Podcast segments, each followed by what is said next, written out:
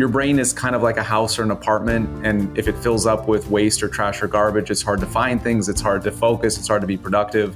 So while you're sleeping at night, at certain points during the night, your brain acts like a sponge and it squeezes out waste, trash, toxins, leftover chemical reactions, broken down proteins, just part of being alive.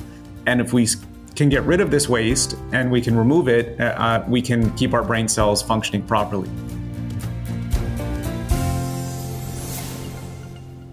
Old is your brain? Well, some of you might be thinking, do you know what? It does feel quite old today, but that's a natural part of aging, right? Well, despite what we have been told, mental decline isn't an inevitable part of aging. You can learn to boost your brain health and reduce the risk of dementia, stop brain fog, reduce stress, anxiety, and mental exhaustion with the help of my next guest, Dr. Marc Milstein, who has written the most fantastic book called The Age Proof Brain. And he's here with me sharing his tips on how you can stop aging your brain and reap the mental and physical rewards. And I promise you, if you're serious about your mental and physical health, then you really don't want to miss this. And welcome, Dr. Marc Milstein. How are you doing? Good, good. Thanks for having me. Happy to be here. Yeah, I'm really glad you're here because being in my 50s, I'm much more interested in, uh, I think the party days are over. Um, I'm interested in uh, looking after my brain, uh, my energy, my physical and mental health more than ever. There's so much information out there. You have a brilliant new book called The Age Proof Brain. Um, I'd like to dive into um, what is it that ages our brain and what we can do about it. Yeah, definitely. So the, the good news is is that we're we're clearly seeing that there's things that we can do to slow this process down. Um, and that we're aware that we can really get the best out of our brain each day and lower risk for things like memory loss, um, significant memory loss like dementia, Alzheimer's, anywhere from 30 to 60%.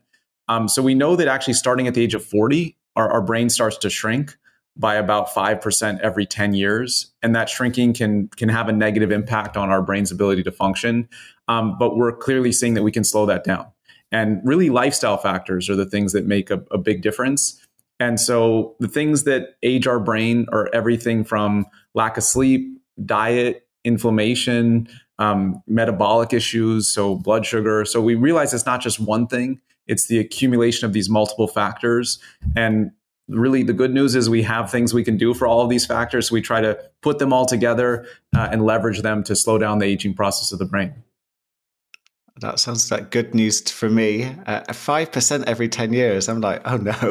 okay. Um, what? Uh, what? You know, what would be the starting point for someone who's listening to this podcast? Is thinking, okay, this sounds good.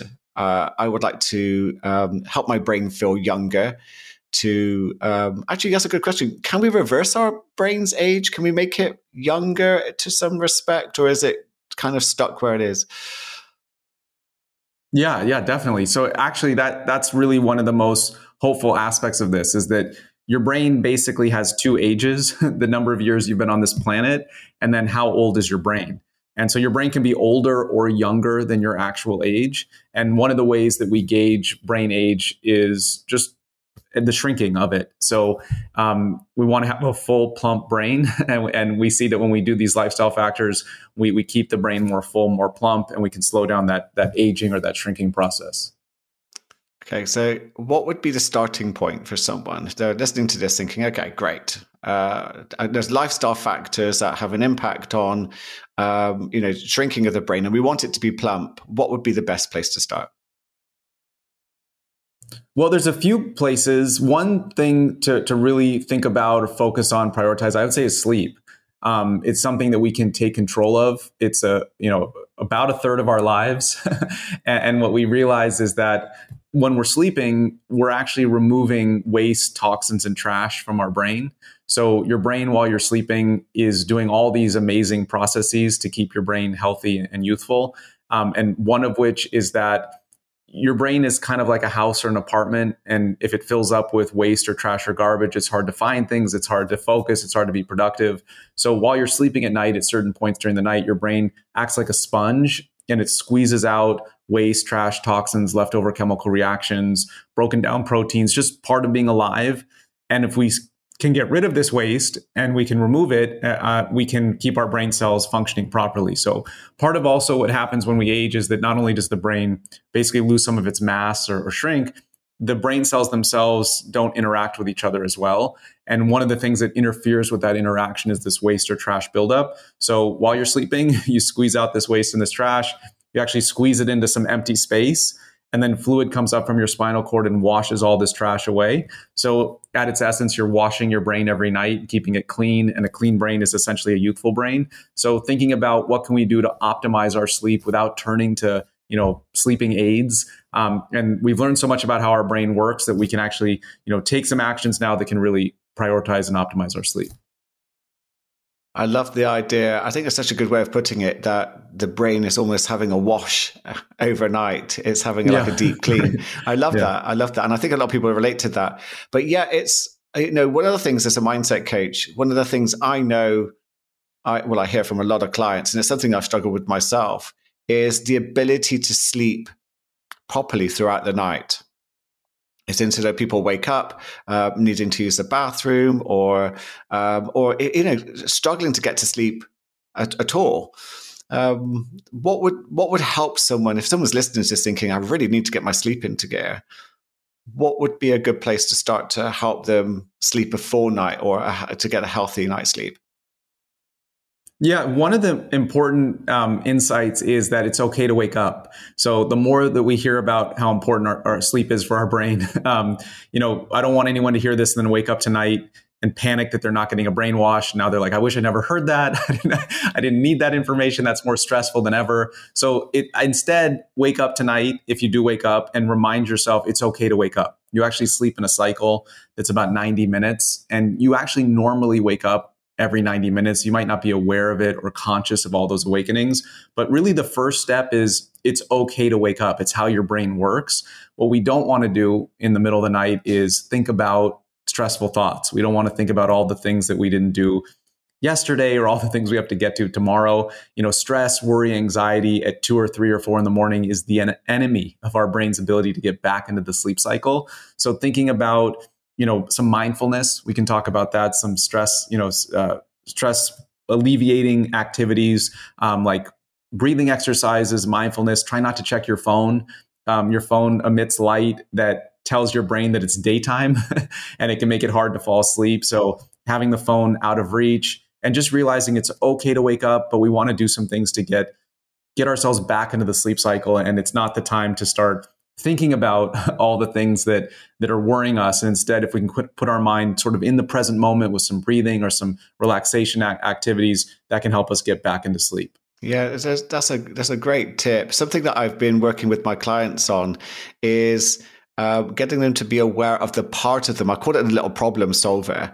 You know, when you, uh, I don't know if you've ever experienced it, if you wake up at say four in the morning and your brain goes, okay, let's just discuss all the things that you've got to do tomorrow and also try and solve these things and give you wonderful ideas. So, one thing I began to do was just say, hey, hey, look, problem solver, we don't have to do this right now. There's pro- no problems to solve this very moment. And that seems to be very, very helpful. Uh, but it, it, yeah, breath work is also very handy, calming down that nervous system. Yeah. Also, um, scheduling time to worry. It sounds silly or ridiculous, but saying, you know, this is four in the morning isn't the time. I'll put it on my calendar. I'll, I'll deal with it, you know, at, at two o'clock today from two to two fifteen. There's nothing wrong with worrying, but we just want to make sure it's there's a beginning and an end to it. And then also, what we realize is it's interesting what you brought up because what you do in the hour before bed um, can lessen those wake ups where your the, the, worrying part of your brain or the, the thinker, the analyzer part of your brain is, is active. And they've done these interesting studies where they have people in the hour before bed write down their to-do lists or what they're worried about.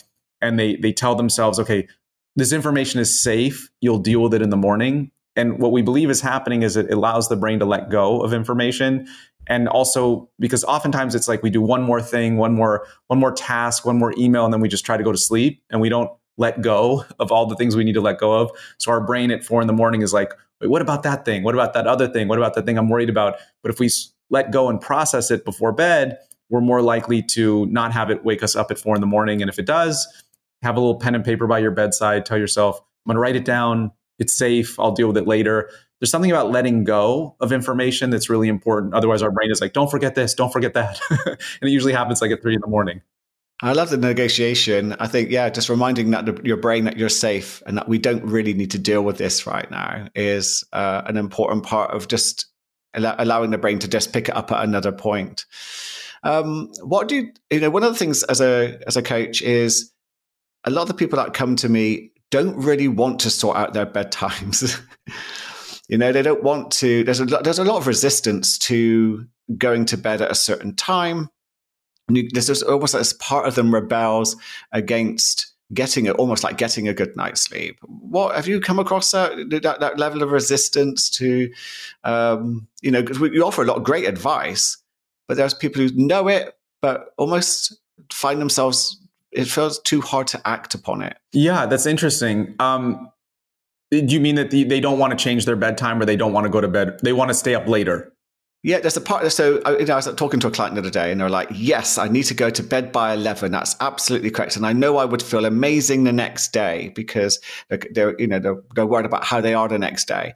But when it comes to that that eleven o'clock, there's part of them that says almost like, a, "Screw you! I'm just let's just watch another episode of something. Let's go into a TikTok hole or something else." And before I know it, it's one o'clock in the morning, and, uh, and you know so and it, it's interesting that there's this part of us that knows we, sh- we could be doing these things, but somehow something happens to prevent it. I don't know if that's something that you've come across in your work. Because I said you offer great advice, but do people act upon it? Yeah, so I've actually there's there was some interesting studies in the last year about this phenomenon, um, and the idea is is that what they found is that if people don't have enough fun or pleasure during the day, then they don't want to go to bed. They want to say they want one more episode of uh, of TV. They want one more episode. Their brain is like, I didn't get enough of enjoyment during the day. All I did was work, or all I did was worry, or all I did was things on my to do list. And your brain is like, I need something enjoyable. I'm not I'm not going to end the day without it. And so sort of re-engineering the day and saying, you know, let's not do this at 11. let's have some fun and some enjoyment at noon or you know take a break during the day and say what's your what's a fun activity that you can carve out for for a few minutes? And then that allows the brain to say i've had that time. I don't need to do it now at 11 because it's understandable you know the brain is wants fun. It wants pleasure. We have to be aware of this. And if it feels like it didn't get enough during the day it's to it's to be like i'm not to end the day without getting a dose. So sometimes that comes from one more episode of the show that's streaming or one more you know dive into tiktok. So thinking about moving those things earlier in the day in or you know getting some fun activities in so that we can say you know what? Today is we can close the chapter on today and move on to tomorrow. Absolutely love that. And i think that's right i think that also comes back to another point i was going to ask you about is if people are not having enough fun because they're being very dutiful, you know, we seem to be trying to pack so much into our day, which is all about productivity. Um, again, and that's very stressful for uh, someone's nervous system. For you know, I think that adds a lot of inflammation, and then obviously they're trying to squeeze in a little bit of fun before bedtime. I think there's a term called revenge bedtime procrastination. I don't know if you've ever heard that. Yes, that's what it is. Yeah, yeah that's exactly yeah, so, it. Yeah, yeah. And yeah. It, uh, so, what do you think is happening for people for to get to that stage? What's because it seems to be we're seeing an increase in mental health issues from anxiety, depression, dementia. Um, is this part of it that people are becoming so regimented with their productivity or they're stuck in stress? Uh, what do you think is happening to create such an increase in mental health issues? Yeah, it's a really good question. It's it's complex. It's mul- it's probably you know it's many many things, but I think part of what's happening is maybe missing the meaning and the uh, of of the activities that we're doing and ma- missing the purpose in them, so that if we're thinking about our brain needs a certain amount of fun during the day and we're getting that fun from things like TikTok, not that there's anything wrong with social media, but sometimes we, we're missing the meaning or the true enjoyment of an activity because we're sort of doing it or we're, we're for example you know it's like i'll take a break I'll go for a walk, but I'll also do a work call or I'll also do a work email at the same time. It's the constant juggling of multitasking as opposed to like, I'm going to just do something that's really enjoyable. You know, it doesn't have to be a major thing. It could be, you know, really like enjoying some of your favorite music or going for a really like a mindful walk, enjoying some nature, playing a sport, you know, meeting a friend for coffee and really having that interaction as opposed to sitting there and we're both on our phones the entire uh, conversation and just thinking about even though the things that we think are breaks and are fun might not be giving us the value that we need to get from them and then saying how am i going to get that value? Like if i'm going to meet somebody for dinner or for lunch that you know let's really have that meaningful conversation let's put our devices away let's let's if i'm going to take the walk let me just really take the walk let me do the thing that's going to actually allow my brain to feel like i had that experience as opposed to the end of the day i was just sort of running on a ham- hamster wheel the whole day, multitasking, juggling. And then I have the end of the day feeling like I don't know what I actually did today. I don't really, as opposed to like I'm really going to do some work with with some um, you know intense focus and no distractions, and then I'm going to take a real break, and then I'm going to go back and do some work. There's all these interesting studies on burnout that show that people who follow that pattern, which sounds so simple, but is so easy to overlook in our world where we're just feeling like, well, I need to be doing two, three things at the same time. And you know, sort of like moving and, and taking advantage of my breaks as as work as squeezing in work, that formula over time doesn't seem as beneficial as getting back to some boundaries of real work, no distractions, real break, real break, meaningful break, and then back to some work. Yeah, I loved um, Steven Kotler's like the, the flow state. Um, you know, uh, the, the, the philosophy around that is absolutely, and the science around it is absolutely amazing. Um, but I wanted, I wanted to sort of because there's a whole science around that. We could have a whole conversation about that. But going back to what you're talking about with and fun and uh, you know getting outside and in nature and things, how did these impact the brain? Do they make the brain younger? As in regards, to do they help with the age proofing? Um, the more that we are in nature, the more fun we have, and how does it do that? Yeah, it's a, it's it's so interesting that we're seeing all this research now that being outside or just being in the presence of some nature like green time lowers stress levels, lowers cortisol. And there's this study in Japan that I always like to bring up where they actually had people just stare at a plant on their desk for two to three minutes and their stress levels dropped. And then they said, well, is there anything we can do to make this more impactful? And they had, they found that if they spritz the plant with a little bit of water, it, it was their, their stress levels fell even faster, farther. And there's something, if we think about it, nature is really good for the brain taking care of something, going back to what we were talking about a moment ago, purpose, being in the present moment. And what, what we believe is happening is that nature has a nurturing element. Um, it allows our brain to relax. And so that cortisol that is constant in our modern world in, in a dose, you know, a dose of stress, really good. It's actually really good for our brain, keeps our brain cells young. But that cortisol that's too much too often actually shrinks the brain and can damage it. So this idea of we actually want some stress, we just want to take a break from it. And what are the things that allow us to take a real break? We see that it's nature, being in the present of, of, of nature. I was talking to somebody um, recently about this, and they were telling me about this study where when we're outside in nature, we change our vision. We we sort of look at a bigger picture of things, and it allows our brain to calm down as opposed to just sort of constantly during the day being staring at our phone or a computer. And that narrow vision is more of if we think about um, you know, our ancestors, when they were like really zeroed in on something, they were probably in a moment of stress. They're probably trying to, you know, solve a problem or they're probably trying to be very, you know, watching a predator. But if we're just out sort of gazing at the horizon and taking it all in, we're probably in a more relaxed state. So allows our brain to take a break from all that cortisol, which again, in a moment is good, but just too much of it is is not good. And again, you know, it doesn't have to be a national park. So it's nice to think that, you know, you could have a plant in your on your desk or in your in your home or your apartment, and that can have some benefit too. Yeah, you you, you and, and I, I, heard about that study. I think Andrew Huberman talked about it because he talks a lot about light and eyes, um, and he talked about peripheral vision uh, and landscape vision. And I, I, I can't remember the name of it. Uh, in Hawaii, there's a meditation technique using peripheral vision, which I heard about years and years and years ago. But what I liked about it when I was experimenting with it, because I trained in eye movement therapy, is that when you go into peripheral vision, the brain becomes really quiet. And almost like you almost enter into this meditative state. And I think it is something about the, the broadening of your vision is uh, somehow an evolution, a, a, way of allowing the brain to know you're safe. But when we become very uh, stressed, it, we, we become quite narrow and focused to deal with that danger. Um, yeah, I, I, yeah, I love that, that you brought that up. Going into stress a bit, um, it's you know it's great that obviously being in nature is very good for reducing stress.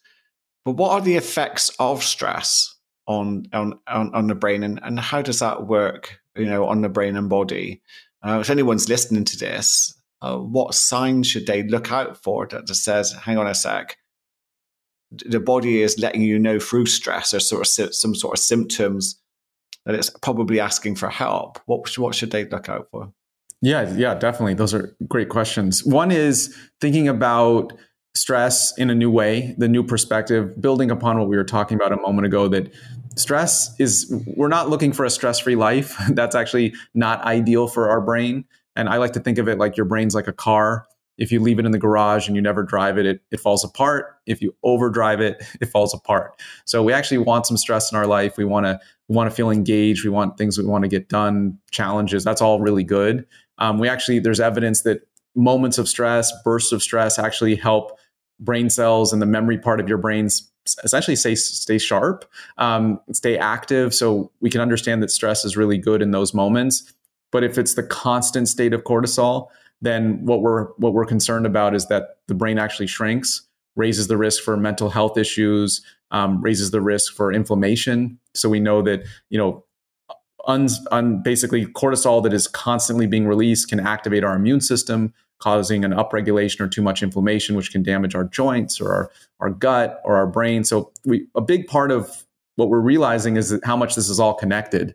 Um, and so really if somebody's feeling overwhelmed, uh, if they're feeling like they are having trouble sleeping, if they feel like uh, changes to their appetite, they're not getting enjoyment out of things that they used to enjoy.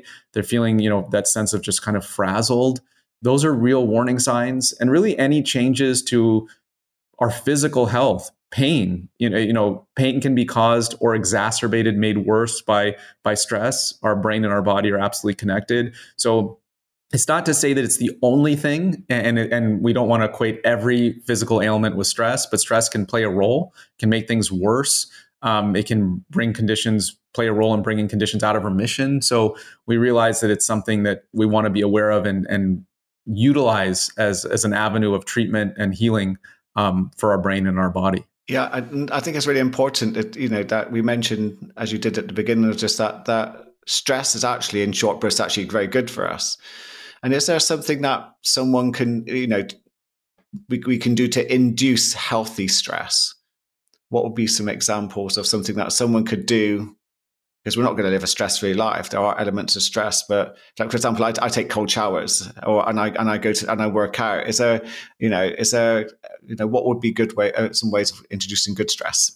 Yeah, a good stress is um, exercise, um, challenges, the things that you enjoy doing. So um, whether that is going a little bit out of your comfort zone, but in a way that it's something that you want to want to learn about or that you want to experience, you know travel can be a positive stress if you if you have the and that that really my big message here the big message of all this is perspective um, is that constantly trying to remind ourselves that this is a learning process this is in, you know this is we learn from mistakes we learn from trying things that are new and that stress is something that gives us energy um, in a moment. And we see this with you know pro athletes. They they they oftentimes are successful because they're using stress as a moment of energy or burst of of something they can they can hone. And you know we see with amateur athletes they stress makes them feel overwhelmed.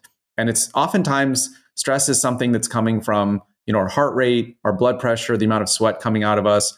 It's actually our brain's interpretation of what's happening from the neck down. We tend to think of it it's all happening up here but it's really our brain analyzing what's happening from the neck down and you can take two people who have very similar heart rates blood pressure um, while they're in a stressful moment. And their perspective on it can be quite different. One person will say, This is energy. I'm going to go do one thing. I'm going to go tackle a, a, challenge or something, you know, get something done. The other person feels overwhelmed. And, and we want to think about as part of this when we get that feeling, not just kind of pushing it away and saying it doesn't, it's not real, it doesn't exist, or I'm not going to feel it, but I feel it, it's there. I'm going to use it, and then I'm going to take a real break from it. Um, and then, as you mentioned, you know, doing things to our body that are uh, enjoyable but have some stress to them, going out of our comfort zone. Um, that's how we learn and that's how we grow. We have to have some sort of. It's just like when you go to the gym. You know, you have to challenge the muscle to to grow it. Same thing with our brain. I'm very excited to announce my new Patreon channel for listeners is now online. This is for anyone who is serious about their mindset change, they want to take it to another level for transformational life change, and support my work in helping reach as many people as possible. And to say thank you to you who choose to support me, you will get exclusive, deeper, longer, more impactful, varied subconscious meditations. You'll be invited to members only masterminds, yet we get to work together you can engage with me on the site and ask for content that matters to you. You get 10% discount on mindset change workshops, and you get access to some new episodes before they even appear on the main show. Now, the library is building, but you will see some very powerful and impactful subconscious training meditations there already. You can even post videos there. So before the price goes up, Join right now for that huge discount. The link to join is in the show notes. And you know what? I can't wait to welcome you. And if you'd also like to join my WhatsApp community to engage with myself and like minded people, the link is also in the show notes. Come say hello. Yeah, there seems to be. Um, I've not, I've not read the book. I do know it exists because I want to invite the author to come on. People keep reminding me to to speak to him. Uh, but there's a book called The Comfort Crisis, I think by someone called Michael Easter. Um, and it talks about how it, how building up resilience is very important for us to uh, for you know by in, introducing healthy stress because there seems to be a generation of people who are trying to be too comfortable and I th- and, and and and I think that's it is having a negative impact on their mental and physical health and I think that that might be one of the reasons why there's you know it's, it's nuanced isn't it as to why uh, we have right raise uh, you know a raising uh, mental health issue um, uh, issues around in, in society. The one right, thing I wanted right, yeah, to ask definitely. you, yeah, it's, it's that. Yeah, Sorry. no, go ahead. Go ahead. No, I, I, I was going to link things into that with um, gut health because you, you brought it up briefly earlier. And one thing that is exploded all over TikTok and all over uh, social media, they call it gut talk now. It's even got its own hashtag. Um, is and I know this is a big part of um, of your work is, uh, is, is part of as gut health and how it affects brain health. And I wanted to get some more information of that because I often get really confused as to how the gut influences the brain and the role of serotonin, for example. So I'd like to to uh, to dive there a little bit with you, if that's possible. Sure, for yes, for sure, for sure. Um, so the way I like to think about it and, and break it down is that you know what's happening in our gut can impact our brain what's happening in our brain can impact our gut it's a it's a two-way street it's not the only thing you know we want to put there's definitely um, some things that are marketed ahead of the science in terms of what we understand. But we do see is that what's happening in our gut can impact our brain health. And one way to think about it, or I like to think about it, is that inflammation in the gut is like a fire. And that fire can either rage or it can be put out.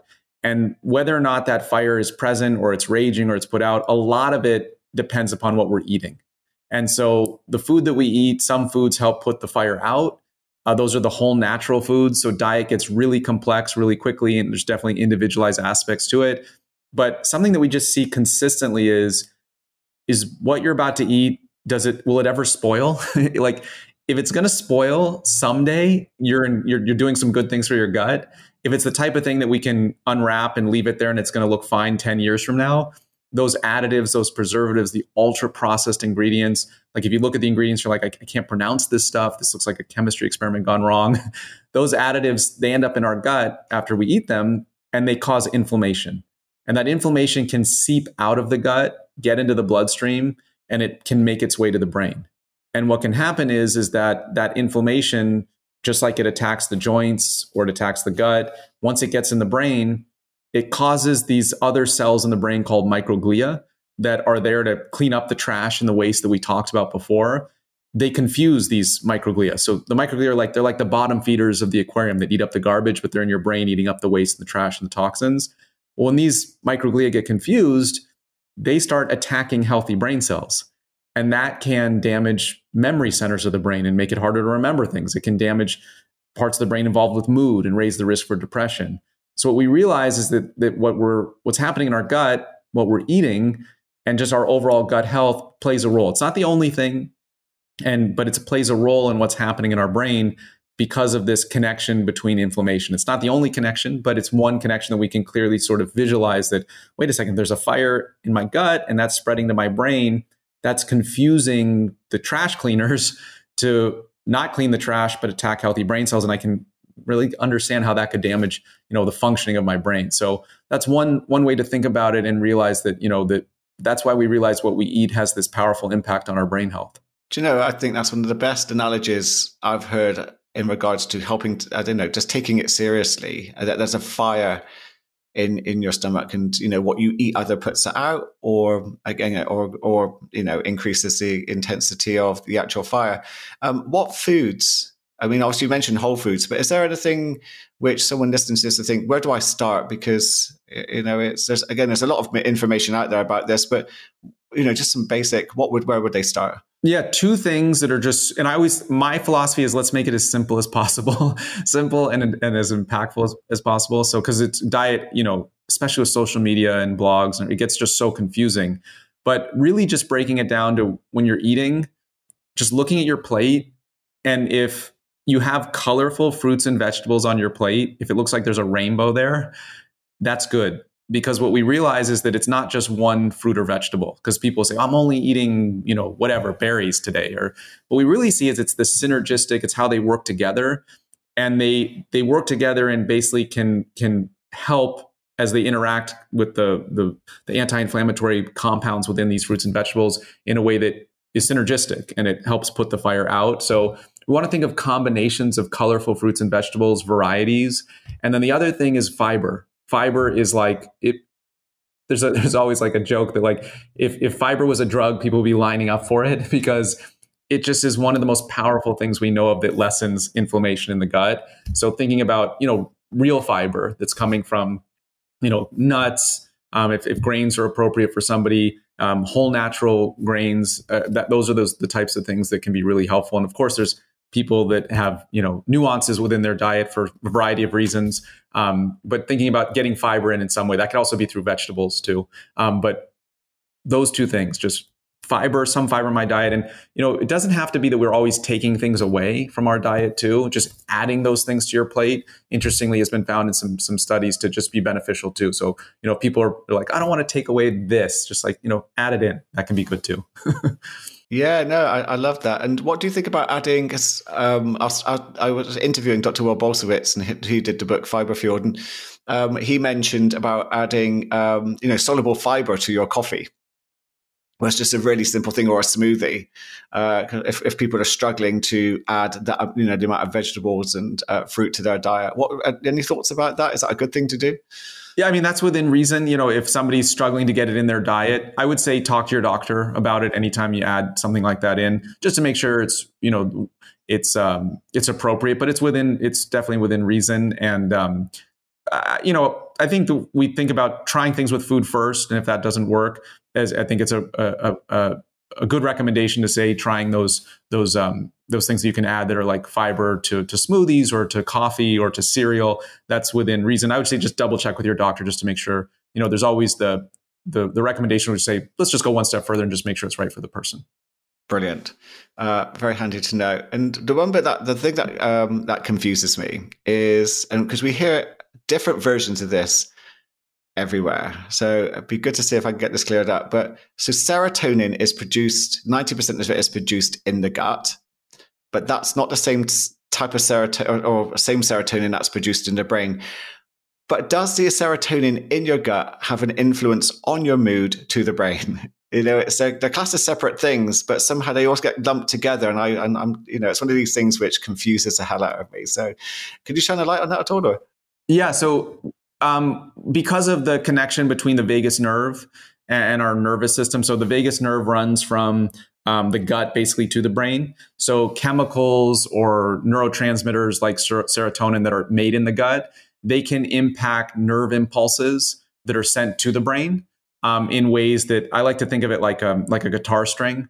And if if you have certain factors like serotonin that are sending a lot of signals um, to from the gut through the vagus nerve, it's like you're plucking the string really fast, and that can cause feelings uh, of anxiousness in the brain whereas some uh, chemicals that are released, you know, in combinations with other.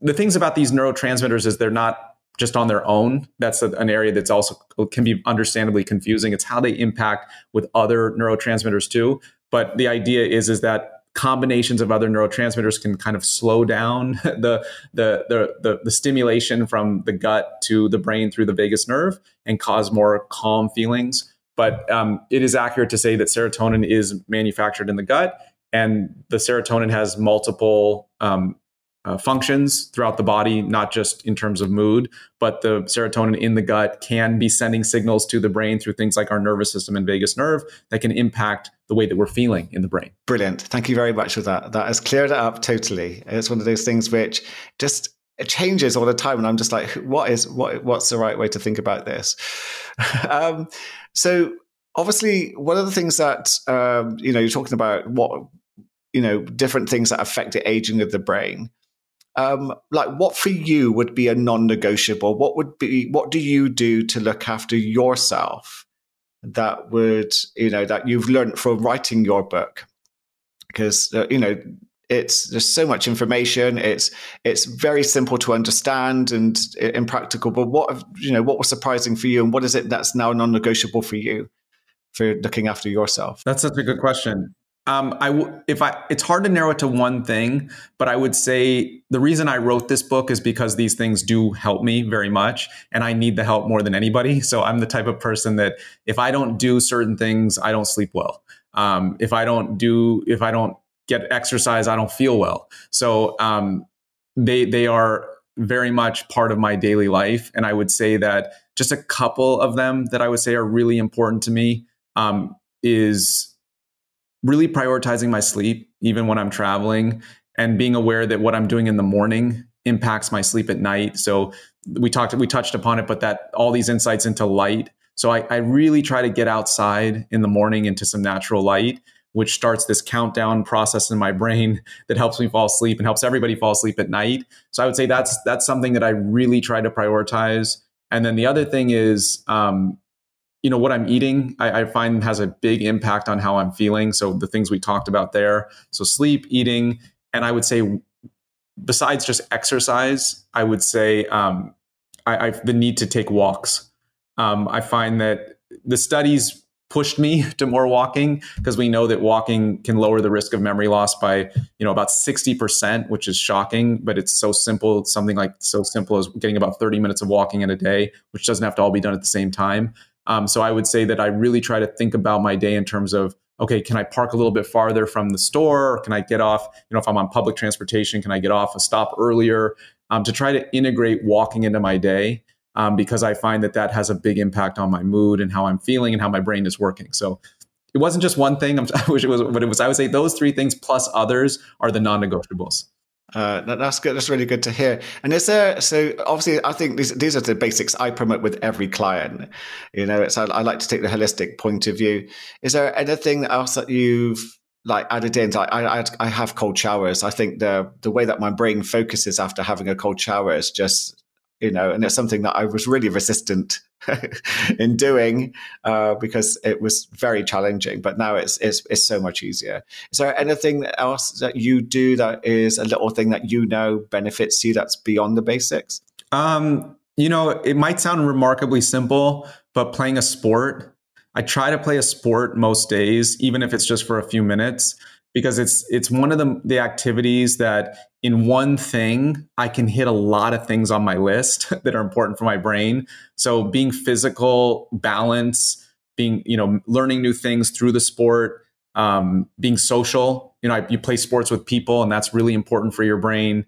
Um, stress relief. So I would say that something I try to do almost every day in some capacity, even if it's just something simple, is play a sport um, because as we look at all the data not only is it just fun which is good for your brain but it just hits so many things on the list that you can combine into like a, a quick activity. Um, so i would say that's my that's my go-to. That's the thing that if i don't do it then i could be procrastinating to go to bed at night just to put, you know put it all together that i didn't get that in. So I, I try to really work that in pretty much every day Cool. And the more, so the more that you look after yourself, I guess, you know, I don't know what got you into, you know, you know, brain health and, and the research that you do. Um, and I'm sure that's a long story, another story. But I wanted to ask you, you know, from your own research and, and, and the practices that you've placed, what differences have you noticed in yourself, the way that you feel, think, and um, and the way that you interact maybe with other people, just from you know your own practices? Yeah, absolutely. It's it's been a world of difference, and um, in terms of everything from how my brain works to my mood to my ability to recover um, from from life's events, both things that are you know stressful events or things that I'm dealing with um, that you know just come our way. And the other thing is is that I talk about it in the book that I have an autoimmune condition, um, and so what I found is that if I can do these things they are really helpful for me to be able to manage that condition too. And so I'm not saying that that's the only thing that that people need to do. You know, I also work with a a, a, physician that that I, that takes care of me, but I found that these things are critically important in order for me to stay in remission. Um, and if I if I can't if I if I'm not well, I can't do any of the things I want to do. So it all begins and ends with with with my my with my health. So um, I found that this formula of the same things that are going to protect my brain, you know, 20, 30, 40 years from now, are these same things that allow me to just function day to day. And if I if I think it's also never perfect as a, as a point is that I, I realize that some days, you know, I need to readjust. I need to reprioritize my sleep, or I need to really reprioritize my diet, or I need to, and sort of being in balance. And it's okay that it's not perfect every day, but just being aware of it, I think, is a big is a big step. And saying, oh, these things really do matter, and I'm going to tweak this over here and adjust this here, so that I'm moving forward each day in you know doing giving it my best. Yeah, that's, that's, that's, that sounds like, like a psychological flexibility with it, which just is you're just aware of what needs to be, you know, adjusted each day. And if someone was to read your book, and obviously I can hear the benefits for you. If anyone was to read your book, what do you think and followed your advice, what would they what do you think they would begin to feel that would say, wow, I, I have to share this book with everyone. Everyone has to know what Dr. Milstein is is saying. You know, what would they what do you think they would they would begin to experience? Well, I think that, that the the feedback that I've received from people reading the book, um, which I'm really grateful for, is the a constant message I hear is I didn't realize I had that much control over my brain, um, and I felt like my brain was just something I was given, and that was I just had to sort of deal with it in every capacity, and I didn't realize that what I do and these little things that I can do. And I, they, it's, and I think the other thing people say is, I didn't realize it wasn't, it, the things were simple. They weren't, I don't have to buy something. I don't have to, it's not a fad. I don't have to stand on my head. I don't have to eat 27 species of, of different, you know, it's not uh, of certain vegetables every day. It's not these complex things um, that sometimes get attention. It's simple things um, that allow you to take more control over your brain, thus your mood, thus your memory, thus your productivity.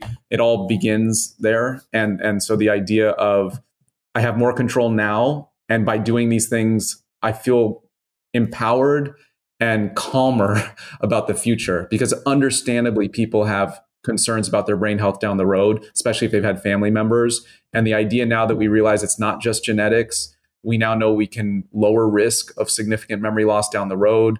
95 to 99% of all cases of, of Alzheimer's disease, we say, are not strictly genetic. Genes play a role, but our lifestyle factors can bring that risk down. Um, and so I think that that word I keep hearing is control, which I really am grateful to hear that, that people feel that way, that they have more power over their brain health than they thought. I think that's a very powerful message that you've just given. Uh, Alzheimer's is in my family, and it's it's been devastating to watch. Um, and there is a part that thinks, "What you know? Have I done something in my history that's going to lead me towards having you know the same outcome?" So it's been really good to hear that it's preventable as long as you know I begin to take looking after my brain health seriously and, and, and following uh, the steps in your book. Um, but if there is anyone out there who you know, oh yeah, it's it's it's about lowering risk. That's what we really see um, is that we can, in about ninety five to ninety nine percent of cases, that we can bring risk down, and that there's things we can do to leverage. And the other thing is, it's not one thing. Um, which which also gives us avenues that we can say, okay, you know, we can optimize. We can think about sleep and diet and underlying conditions, and and it gives us all these roads to help bring risk down, which I think is very helpful too. Do you think um because I, I, stopped drinking alcohol, for example, last year, as as part of just a whole series of messages that maybe that was a good idea to actually do. Um, is that something which you'd recommend um, with your studies on brain health? Is it does, uh, is alcohol really that damaging towards the brain, and does does that have an impact with Alzheimer's and dementia, or is there you know, or is it science in, inconclusive? Yeah, it's it's pretty conflicting at this point. And so there's things we know for sure, which is too much alcohol, you know, past a moderate amount is not good for brain health. Um, that we clearly see. Then we say, well, there's diets like the Mind diet that includes moderate alcohol, like one glass a day, and that has been shown to lower risk. But then we have other studies that are conflicting that say that you know, no amount of alcohol is good for brain health. And what we believe is happening there is that this is an area where we're getting more individualized in terms of underlying conditions, genetics, family history, where alcohol for some people might have some brain protective effects if it's moderate. And for other people, it either exacerbates an underlying condition or based upon their genetics, it's not beneficial for brain health. So with alcohol, we would say let's go one step further and talk to our doctor, you know, once or twice a year and say, you know, based on everything you know about me, my family history, um, any underlying conditions I have, is there any reason why alcohol is not, even in moderate amounts, something that I should stay away from? And then I think people taking times and saying, I'm going to not have alcohol and see how I feel. And some people say, I feel significantly better. I'm sleeping better. I feel it's changed how I feel. And other people say, well, for me and my lifestyle, having a glass of wine or some alcohol with dinner is something that gives me great benefits and great joy. And I think there's room for both as we learn more that, you know, realizing that there's an individualized aspect of this. And I think for some people, it can be, it can work. And other people, it's something to consider that it might not be appropriate for them. Okay, I think that's great advice. Because I said, there's so much information at the moment. I mean, for me, it's been one of the best things I've ever done.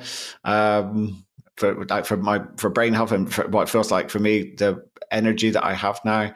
Um, but I know other people uh, may not be experiencing the sort of same same benefits. Um, the last question I wanted to ask you about was um, because it's just everywhere at the minute is psilocybin, and um, and you know it, you know microdosing should people is this something that people should be looking at in regards to is that a good thing for brain health and for mental and physical health or is, is that something that we should be proceeding with with caution i mean it's illegal here in the uk i know that i think in the states it's illegal but there's caveats with being used for religious purposes i guess. Uh, what are your thoughts? Um, i think that it's exciting in terms of from a scientific perspective that there's an that there's something there that's emerging, um, but we want to be really careful. And eh, to take this on, somebody to take it on on their own, uh, and and you know, kind of play with something like this with, without doing it under the care of a, of a, of a physician or under the care of a you know a, a designed research study, it's concerning. Um, so you know, I think we're always looking for things that are helpful and of benefit, but we want to be really careful with our brain and say that if this is something that you know there are some there's some really interesting studies that are very promising but in all aspects of brain health we want to take those studies and say okay is this something i can do safely? Are we talking about something that's you know a general principle for sleep or diet or is this something where i'm potentially doing more damage than harm as we learn more about this?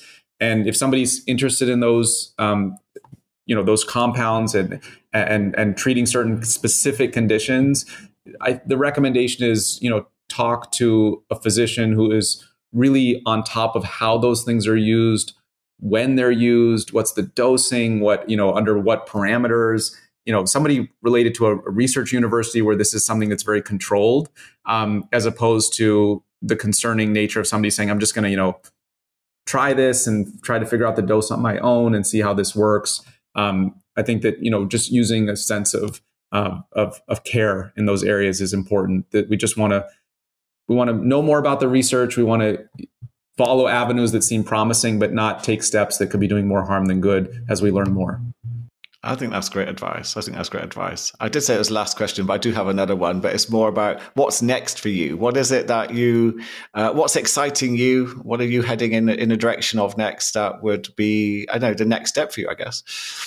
Yeah, that's a really that's a good question. I think that um, you know, I, I, really enjoyed writing the book, and that was uh, an all-encompassing activity for a couple years. And now that uh, I'm, as I said, I'm grateful that the feedback for the book has been positive. So I'm hopeful um, that thinking about doing something online where where we could have take this information and and be supportive and dive deeper into it, um, maybe in some groups where we, um, you know, meet once a week or for several weeks in, in, a, in a program where we can say, you know, let's all do this together and let's all uh, understand this in ways that we can let's take the latest research because things have come out you know things are always coming out and what, which is this study real is this not real what what do we want to pay attention to and how do we turn these things into action in our life together as a group because i think there's there's people who can take this information and, and be like i'm ready to go let's do this and that's great and that's wonderful and some people are like I've, I've, I've, I need a team. I need support. I want to, and I, I'm excited about the idea of bringing groups together through an online um, program where we can, you know, talk about what's what's working for for people and what the areas we can adjust and and um, have that support. I think that would be brilliant. As, as I said, but to have someone in, in, you know with with your knowledge, um, you know, and you know, uh, education that would be because again, you're, you're right. There's so many studies that come out, and it gets bewildering because you see these clickbait headlines, and you're like, "Is this true?"